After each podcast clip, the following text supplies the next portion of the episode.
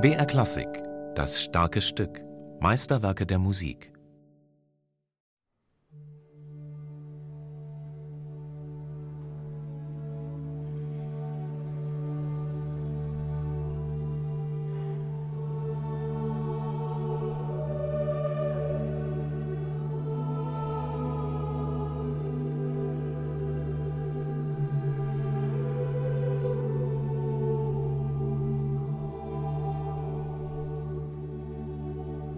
Klänge, so sachte dahinströmend wie Sonnenlicht durch ein Kirchenfenster.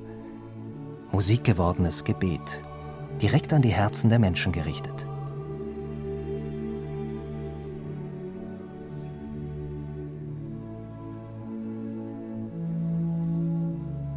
Die schlichte Schönheit berührt. Peter Dijkstra, Chef des Chores des Bayerischen Rundfunks, hat das Ave Verum bereits als Kind kennen und lieben gelernt. Das erste Moment, dass ich das Stück gehört habe, war, glaube ich, als ich sieben oder acht Jahre alt war. Also ich war ganz jung und habe im Knabenchor gesungen unter der Leitung meines Vaters. Und ich muss ehrlich sagen, dass es einen erschütternden Eindruck gemacht hat eigentlich, weil es so einfach und eine ganz klare und deutliche Aussage hat und so, so die Schönheit daraus spricht. Und das hat mich sofort ergriffen.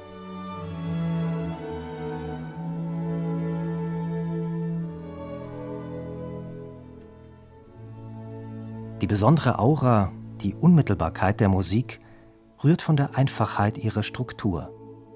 Mozart verzichtet auf kompositorische Komplexität. Stattdessen klare symmetrische Formen, homophoner Chorsatz, sparsamer Gebrauch von Dissonanzen, Spannungen. Dass es so fantastisch balanciert und so fantastisch konzipiert, auch von der Form und Struktur her, diese scheinbare Einfachkeit und Schlichtheit, ich glaube, da steckt wahnsinnig viel da hinten eigentlich. Und das öffnet auch die Ohren für die Farben und die Expression. Und man wird überhaupt nicht abgelehnt von irgendwas. Nicht abgelenkt vom Text, einer lateinischen Sequenz aus dem 13. Jahrhundert, die den Erlösungstod Christi beschreibt.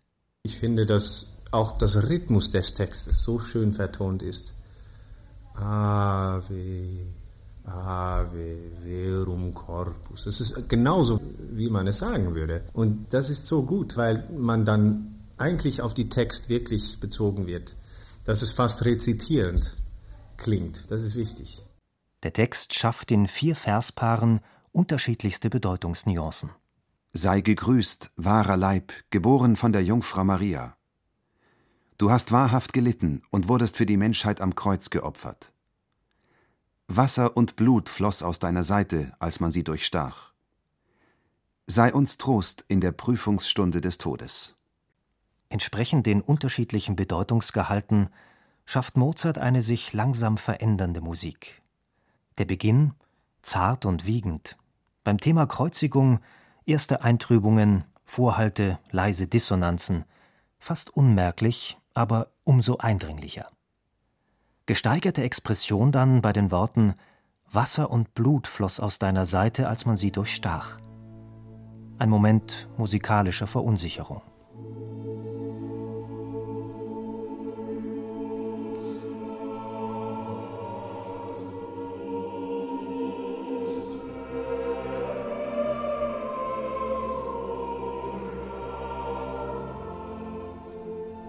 Genau da wo auch in die Bedeutung eigentlich das Ablehnen von Christus und seine Wichtigkeit für das Leben der Menschen, dass da auch harmonisch geschehen, das Ganze eigentlich ein bisschen zerfällt.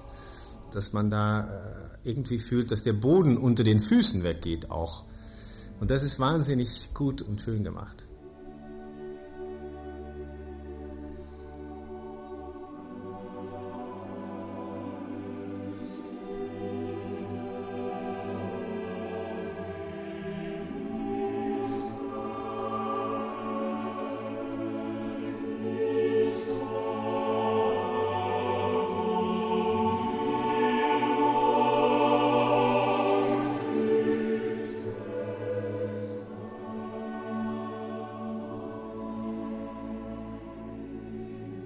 Das Ave Verum erklingt heute in den schönsten Kirchen der Welt.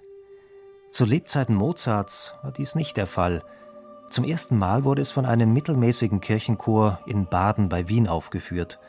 Dort wirkte ein eifriger Verehrer Mozarts, Anton Stoll, Lehrer und Chordirigent, immer um Aufführungen Mozartscher Werke in der Provinz bemüht. Mozart quittierte dies auf gewohnt läppische Art. Liebster Stoll, bester Knoll, größter Schroll, bist sternvoll.